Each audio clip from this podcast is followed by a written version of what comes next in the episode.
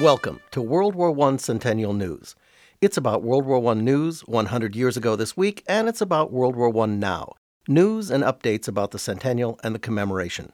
World War I Centennial News is brought to you by the U.S. World War I Centennial Commission and the Pritzker Military Museum and Library. Today is May 31st, 2017, and I'm Teo Mayer, Chief Technologist for the World War I Centennial Commission and your host.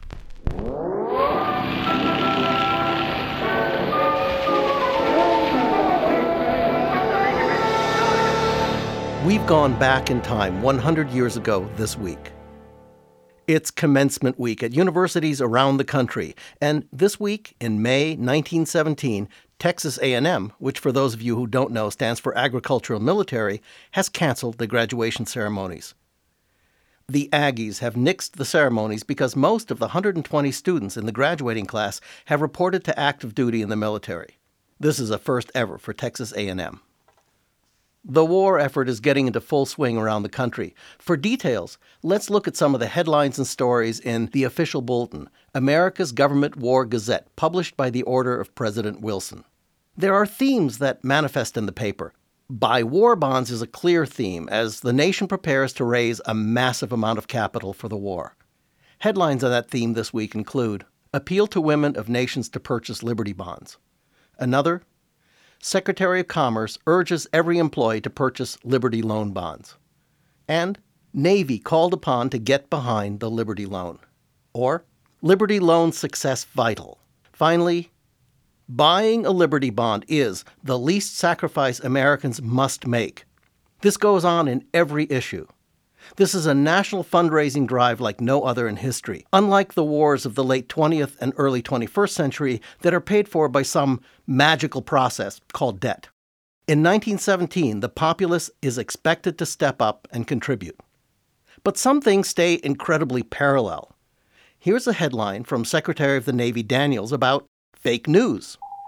Dateline, Saturday, May 26, 1917 false reports about the sinking of U.S. ships deplored by Secretary Daniels. It is with deep regret that I note the daily stream of false reports with regard to the sinking of American ships. Brokerage wires are a particular source for these baseless rumors that cannot be, but the cause of needless distress to every true American as well as to mothers. The one hope is that the press will refuse to aid this campaign of vicious rumors that is being carried on so industriously by persons unknown. Following is an interesting example by Secretary of War Baker, sent as a letter to all governors of all states regarding the moral maintenance of young conscripts. In the training camps already established or soon to be established, large bodies of men, selected primarily from the youth of the country, will be gathered together for a period of intensive discipline and training. The greater proportion of this force probably will be made up of young men who have not yet become accustomed to contact with either the saloon or the prostitute, and who will be at that plastic and generous period of life when questionable modes of indulgence easily serve as outlets for exuberant physical vitality. The article goes on in detail about keeping these young men from corruption, gambling, drinking, and partying too much. We're also in a war of new technology, and America is, if nothing else, incredibly innovative. Dateline, May 28, 1917. Believed to be the first complete unit of horseless artillery created. Substitution of tractors for animals in handling nearly all forms of ordnance predicted. The story goes on to explain the detail, but mechanization was a big deal with trucks, tanks, ambulances, and even Harley Davidson motorcycles. Just as with innovation, American industry and American entrepreneurship are both also exercised in a really big way. A good and simple example is shoes. Dateline June 2nd, 1917. Headline Army and Navy contract for 3,450,000 pairs of shoes. Contracts for shoes, 2 million for the Army and 850,000 for the Navy, have just been awarded. It was announced today. These are the largest shoe contracts ever made by the government and were made under the new system by which the requirements of the Army and Navy are considered jointly and the representatives of practically the entire industry affected are brought together to meet the needs of government. The war effort also upsets the social norms of American society as the country tries to come to grips with fundamental changes. Dateline May 28, 1917. Training camp for colored men established in Iowa. The Chief of Staff of the Army issues a brief outlining the provisions made for training camps for colored citizens. You are advised that training camps for colored citizens will be established at Fort Des Moines, Iowa. The camp is under the control of the Department Commander Central Department, who will prepare and conduct same. The story of the conscription of African Americans, their treatment before, during, and after the war, and how this led to the civil rights movement is fundamental to what made World War I the war that changed the world. Another ongoing theme that continues weekly is the draft the process of it, the resistance to it, and the conflict about it. Examples this week include 11 arrests for attempts to hinder registration, 11 arrests have been made and nine indictments have been returned by federal grand juries as a result of the attempt to hinder registration in accordance with the provisions of the new Army bill.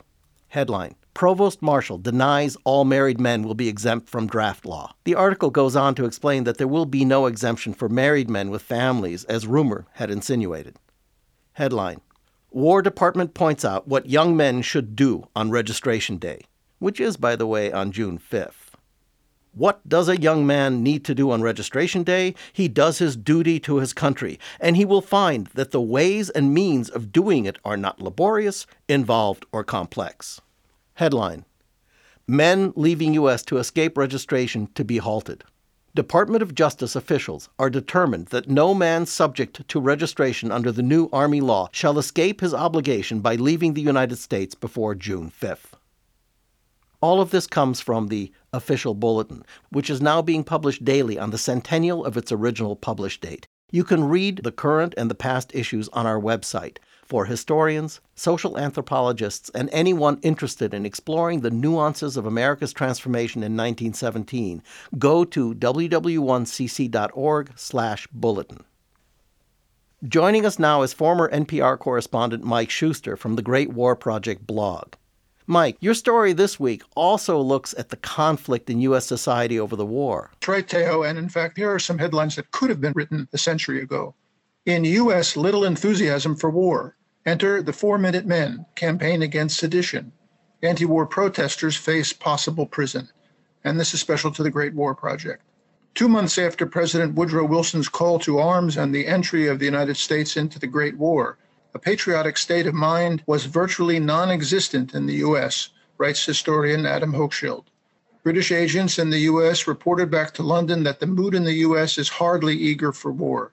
There's evidence that in many localities, the people have only entered the war with reluctance and with a feeling of inevitability rather than with any enthusiasm. In an exchange between Wilson's advisors, Private Secretary Joe Tumulty and Chief Confidant Colonel Edward House, Tumulty nervously informed House that the people's righteous wrath seems not to have been aroused. The widespread lack of enthusiasm observed by the British ambassador to the U.S. was obviously not overdrawn. What to do? It falls to a man named George Creel.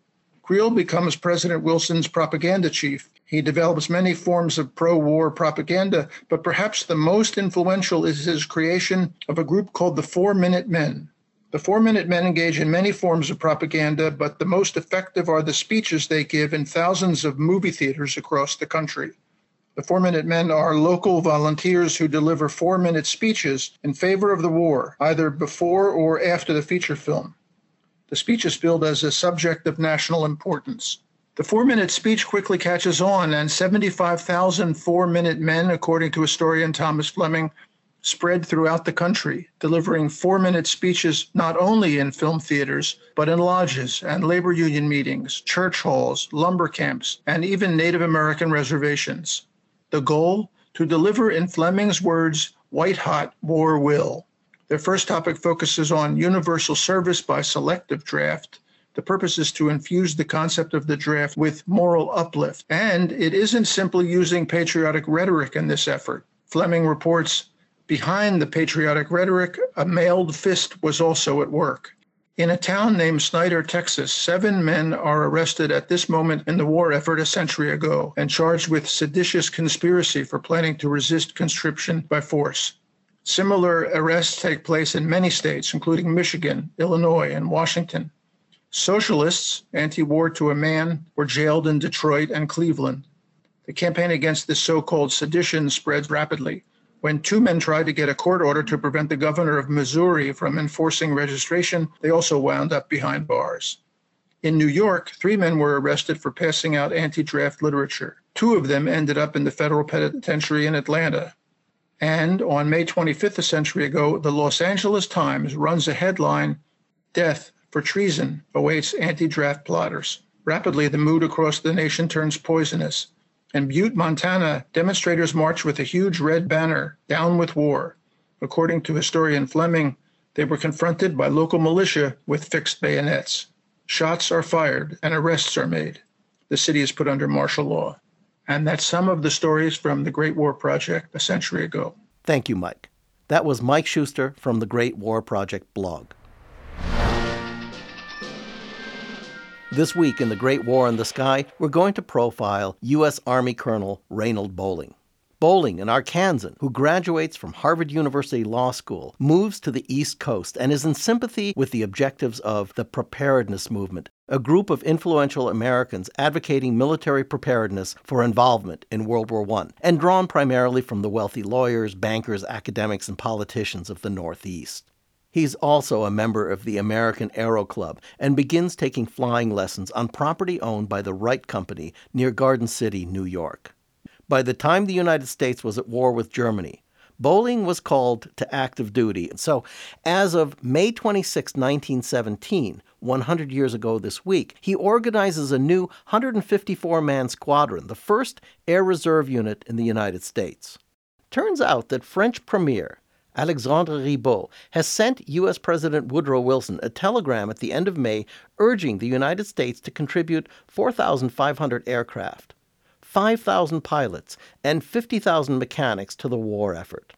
Because of his legal experience, Bolling is assigned to assist in the drafting of legislation to fund the development of military aviation in response to Ribot's proposal.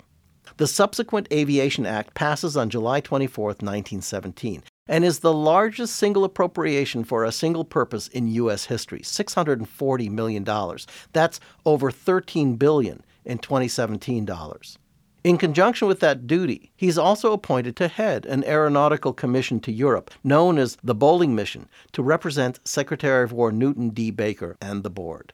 We'll hear more about Raynal Bolling in the coming months. He was smart, effective, and an influential character in the formation of U.S. military aviation, especially 100 years ago this week in the Great War in the Sky.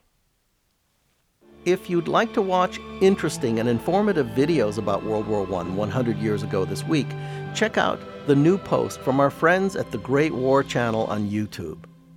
This week, their new episode includes a special about Croatia. Indy Neidell, the show's host, points out that most nations involved in World War I were parts of empires. This special focuses on one nation inside of the Austro Hungarian Empire, Croatia. The 10 minute retrospective will provide a new insight into a country that we hear about on the news occasionally, but we don't really know much about. So, to learn more about World War I from a more European perspective, we recommend watching the wonderful videos from the Great War channel on YouTube. The link is in the podcast notes, or search for The Great War on YouTube.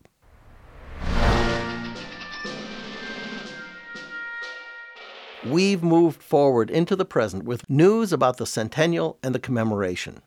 We're going to open our story about Memorial Day last week with a quote about General Pershing from Sandra Pershing, his granddaughter in law. General John J. Pershing, America's general of the armies during World War I, once said, The glorious example of our American soldiers' fidelity and courage will be remembered by those who come after us.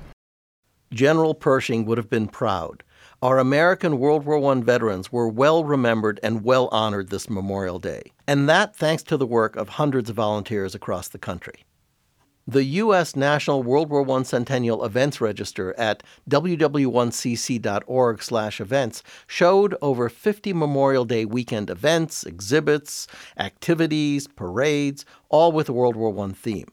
They were shared by groups and individuals in Arkansas, California, North Carolina, Wisconsin, Tennessee, Ohio, Florida, all over the country. You can read more about the many diverse events that took place on Memorial Day at ww1cc.org/news, and we encourage you to check out our events calendar and to add your upcoming events to it at ww1cc.org/events click on the big red button to put your World War I related event into the National Register, which will become part of the permanent National Archive of the Centennial. Next, it's time for some updates from the States, and this week we begin with two stories about New York. Last week, an exhibit called World War I Beyond the Trenches opened at the New York Historical Society in Manhattan. The exhibit had previously been at the Pennsylvania Academy of the Fine Arts, running with great acclaim for several months under the name World War I and American Art. Dr. Robin Jaffee Frank has curated the show for its presentation at the New York Historical Society. And there's another chance to hear Dr. Frank speak about the collection as she'll be giving a special gallery tour on June 26th to explore how artists across generations, aesthetic sensibilities, and the political spectrum used their art to depict, memorialize, promote, or oppose the Great War. It's truly an amazing collection and a must see if you're going to go to New York between now and September 3rd. Follow the link in the podcast notes to learn more. And now a story about Flagstaff. Not Arizona, but still New York, near Madison Square Garden.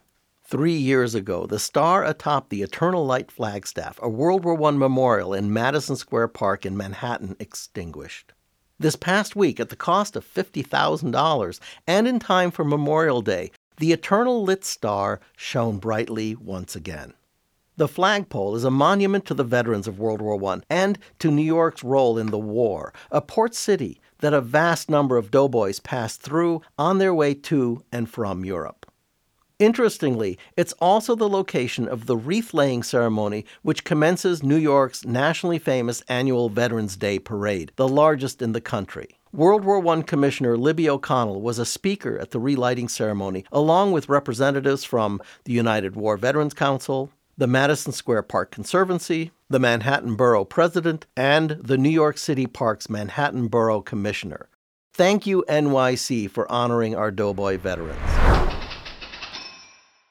On the Indiana State Centennial Commission website at ww1cc.org/indiana, there's an article about Aaron R. Fisher, the most highly decorated African American soldier from Indiana to serve in World War I. Fisher was the son of a Civil War veteran and was raised in Lyle Station, Indiana. He joined the Army in 1911, way prior to the outbreak of the war, and was promoted to corporal in 1914 and served under Pershing during the Mexican punitive expedition that we talked about last week. He was promoted to lieutenant during his service in World War I and was awarded the Distinguished Service Cross from the United States government and the Croix de Guerre from the French government for the bravery and determination he displayed in battle, leading his troops to successfully repel a German raid despite his troops being totally outnumbered and himself being wounded. Read more about his life and service at ww1cc.org/indiana or by following the link in the podcast notes. Pennsylvania's nickname is the Keystone State because it was the middle colony in the original 13 colonies. In 1917, it was also the home of the Eddystone Munitions Plant, which produced shrapnel shells and other armaments for the war effort. But on April 10th, just days after America joined the war, it blew up. 139 people were killed when 18 tons of black powder ignited, setting off an explosion that could be felt 10 miles away. You can learn all about the Eddystone Munition Plant by visiting ww1cc.org/pennsylvania, all lowercase. There, they have many resources, links, and articles about Pennsylvania during the war, including Eddystone, local stories from the era, and much, much more.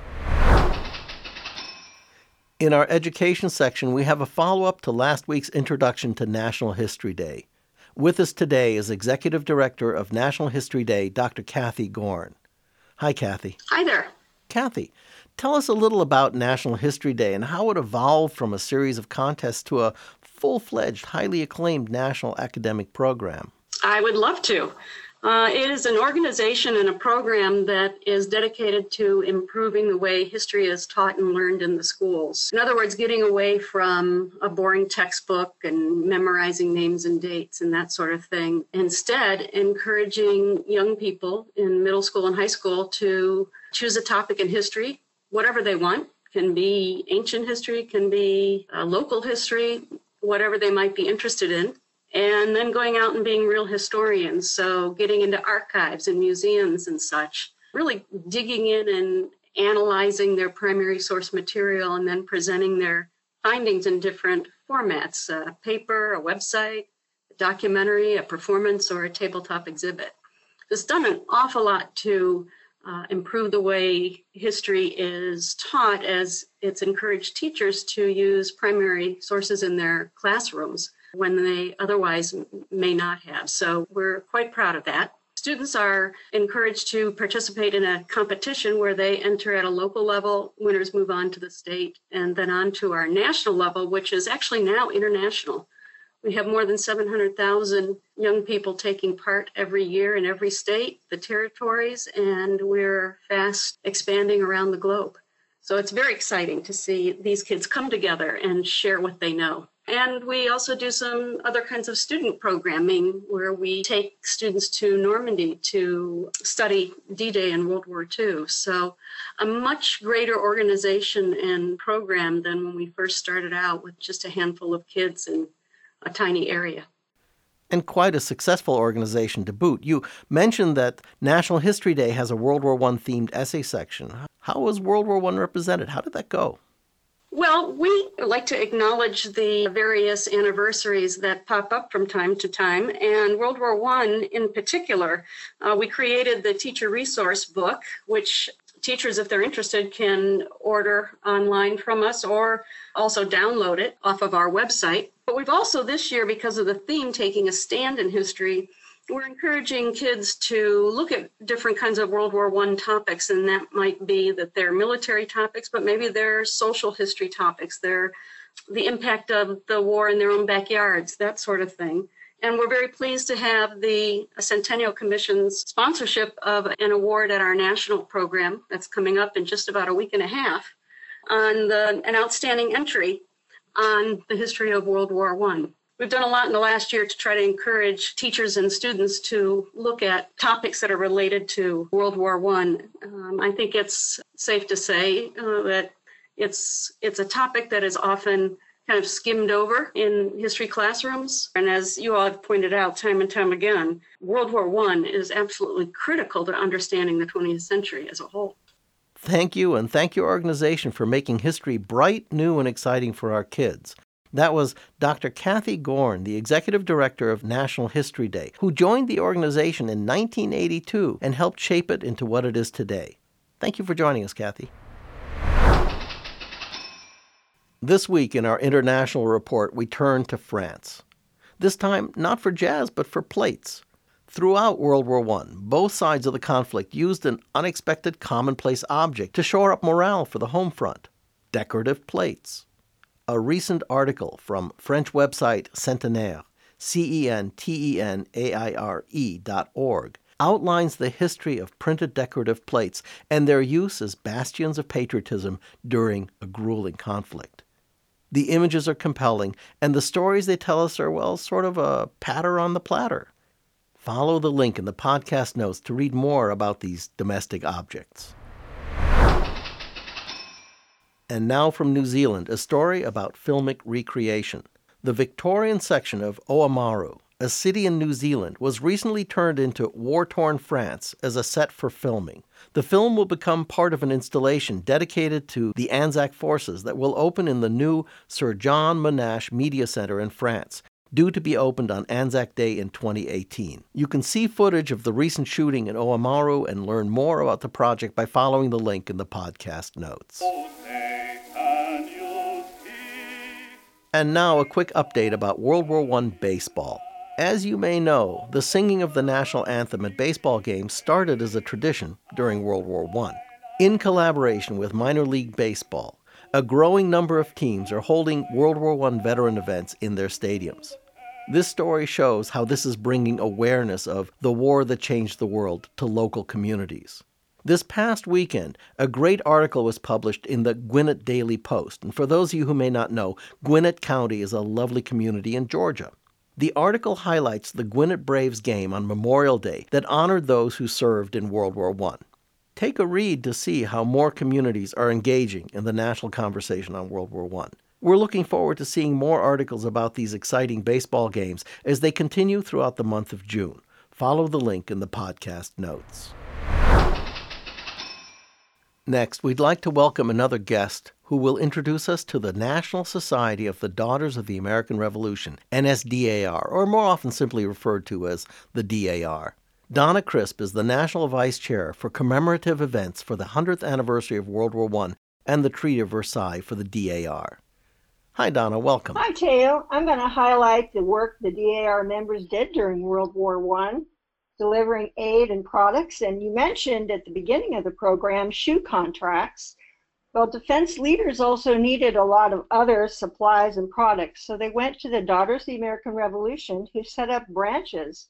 One of the branches was to knit products required by the troops, such as helmet liners and sweaters, and they did it by the thousands and sent them out to ships and army units, the things that soldiers and sailors needed. In addition to that, they did a clipping bureau, which is pretty similar to today's public relations staff to keep the troops up to date on the latest news from home, prepared thousands of jars of jelly for military hospitals, and adopted over 3,000 orphans and helped with their food and shelter in their own country. We also mentioned in this program Liberty Bonds, and just as an example, one chapter alone went door to door through a city and collected over $700,000 in Liberty loans. So these women were out really busy trying to support their country. One of the most prominent members in DAR at that time was Jane Delano, who was appointed the director of a wartime organization called the Department of Nursing and she supplied nurses for the Army, the Navy, the Red Cross, and managed overseas mobilization of over 20,000 nurses. When France ran out of chickens, well, there's no poultry, there's no eggs, and you have a loss of food supply, pretty critical for France. So in 1917, DAR had a campaign to re-chickenize France. But what about today? Well, today we encourage our over 185,000 women to document and preserve their family stories of service through you, and also ensuring that those stories are archived at the Library of Congress. We support community classrooms, we write proclamations for county and city officials that commemorate major milestones in the war.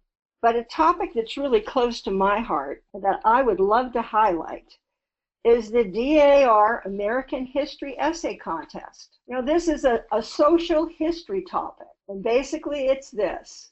It's World War I, Remembering the War to End All Wars. Now, this is a contest for students that are in all schools in the United States, grades 5 through 8. And it breaks it down and it has them do research on imagining you're living in 1918 at the end of the war how it will impact your life. This essay is pretty exciting and it's an opportunity to focus on American youth and education. Donna, when, when are those essays due and when is it going out to the schools? It starts very soon out to the schools at the beginning of the school year. They have several months that they uh, get the essays done, they get them back to the chapters. It goes through a state review, and each state comes up with the best essay. Then it goes to national, and then by June of the following year, the best essay is picked, and then that person and their family come to Washington and they're honored at, uh, at a conference that's about 4,000 women. So it's pretty impressive for the students, and it's a, a, wonderful opportunity for them to be engaged in history. Donna, that sounds like a really fantastic program, and it also sounds like you and Kathy Gorn should get together for a chat. I know. I was pretty excited listening to the topics that she was doing, and and this this is a portion that seems to be aligned and, and supporting her effort as well. Fantastic. Oh, I just thought I'd mention a couple things that are happening in the future. Is we're going to have a Women of Resilience exhibit for those who want to open to the public that want to see it. And at the end of the war, we're working with the We Serve America on uh, planning a national commemoration for Armistice Day. So that should be pretty exciting. Well, I know that a number of your chapters also got involved in our 100 Cities, 100 Memorials program. Uh, I know that a lot of the projects are being submitted have participation by DAR chapters. Historic preservation is very, very important to our society, and I am thrilled to hear that they are out doing that. Thank you. That was Donna Crisp, the National Chair of Commemorative Events for the 100th anniversary of World War I for the DAR. You can learn more by simply going to dar.org. In our articles and posts, where we explore the World War I Centennial Commission's rapidly growing website at ww1cc.org, Let's start with a story connected to America's World War I Memorial in Pershing Park and an article by Sabin Howard, the sculptor of the giant bas relief wall that's a central part of the design. This week at ww1cc.org/news, we have an interview with the sculptor where he discusses how he created the design using live actors to model elements for him. Read the story at ww1cc.org/news or follow the link in the podcast notes. On Stories of Service, a section of the website dedicated to capturing and preserving the stories of the people who served. This week, we feature Ladli Prasada Varnan. Again, it shows the immense diversity of those who served a hundred years ago, many of whom were recent immigrants. Varnum was such a man who immigrated to the U.S. in 1913 from East India, settling in Los Angeles. When America entered the war, Varnum was drafted into the Army. In looking at the stories of service posting, we noticed that his draft card listed him as Caucasian.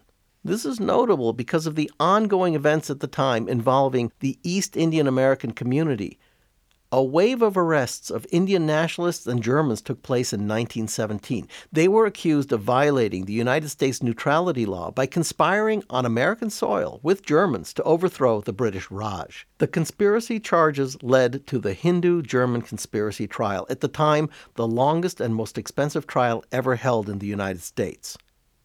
The story of this trial, as well as the lives of Indian Americans who served in World War I, is told on a section of our website called ww1cc.org/vande, V-A-N-D-E.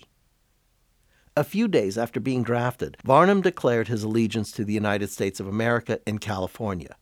He went on to serve in the Army from June 1918 to January 1919 and was part of Battery D of the 144th Field Artillery of the 40th Division. Read more about his life and legacy at our Stories of Services page by following the link in the podcast notes. To preserve your own family World War I history in the National Archive, we invite you to submit a story of service at ww1cc.org/stories, all lowercase. This week on the Write blog, University of Kansas, Department of Germanic Languages and Literature Associate Professor Lori A. Vanchena discusses World War I American immigrant poetry, a digital humanities project. An impressive and original project about World War I American poetry. The poems discussed are those written in response to World War I by immigrants in the United States and constitute a broad range of commentary on the war, for, against, and much more. Read more about the project by visiting the Write blog at ww1cc.org slash wwrite. And that brings us to the buzz. The centennial of World War I this week in social media with Catherine Akey. Catherine, what do you have for us this week? Wow, we've been very busy over the weekend sharing our posts to our Facebook page to highlight the many, many different commemorative events that took place this Memorial Day weekend. If you go to our page and scroll through the timeline, you'll see videos, photos, and articles from all across the country. Some of my favorites include a video from the Cherokee Nation showing the Cherokee National Youth Choir participating in a ceremony at the Cherokee War Memorial in Tahlequah, Oklahoma. There's also amazing photos of fireworks at the National World War I Museum and Memorial in Kansas City and of the Memorial Day Parade here in DC, which included doughboys, General Pershing, and other incredible volunteers. We also reposted a photo taken at the Aisne-Marne American Cemetery near Belleau Wood, where a doughboy played taps in front of the chapel there. Memorial Day was international. Take some time to scroll through. I'm confident you'll find something moving and interesting.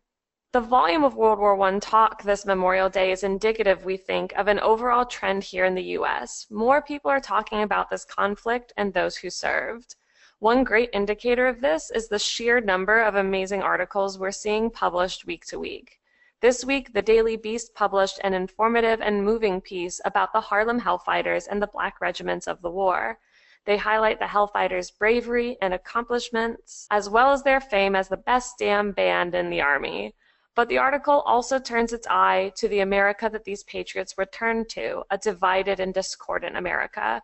Go to the Daily Beast and read more in the article Half Moan, Half Hallelujah World War I's Harlem Hellfighters Who Cut Down Germans and Gave France Jazz. Finally, this week, a piece from the website for the weird and historical, Atlas Obscura. The article, penned by author Richard Rubin, who we interviewed on our podcast last week, is titled The World War I Memorial That Refuses to Glorify War.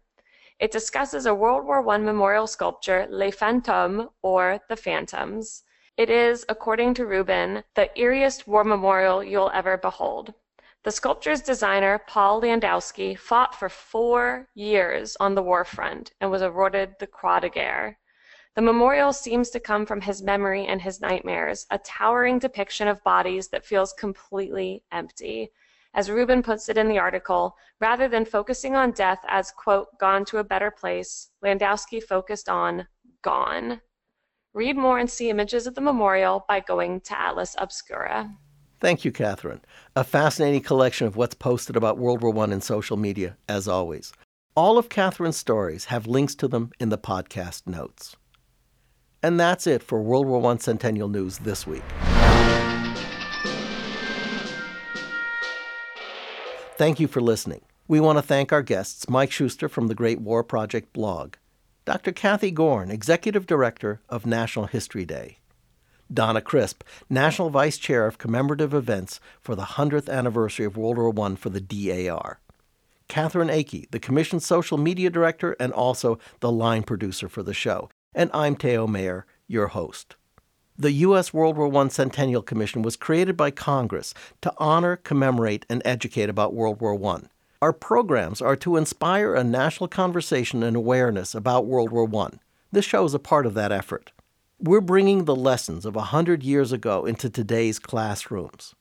We're helping to restore World War I memorials in communities of all sizes across the country, and of course, we're building America's National World War I Memorial in Washington, D.C.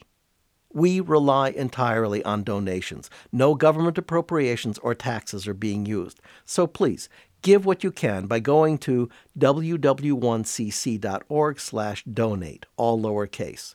Or if you're listening to the show on your smartphone, you can text us a donation. Just text the letters WW1 to the number 41 444. We want to thank the Commission's founding sponsor, the Pritzker Military Museum and Library, for their support. The podcast can be found on our website at ww1cc.org/cn, on iTunes and Google Play at World War I Centennial News. And as of last week, you can also find us on TuneIn.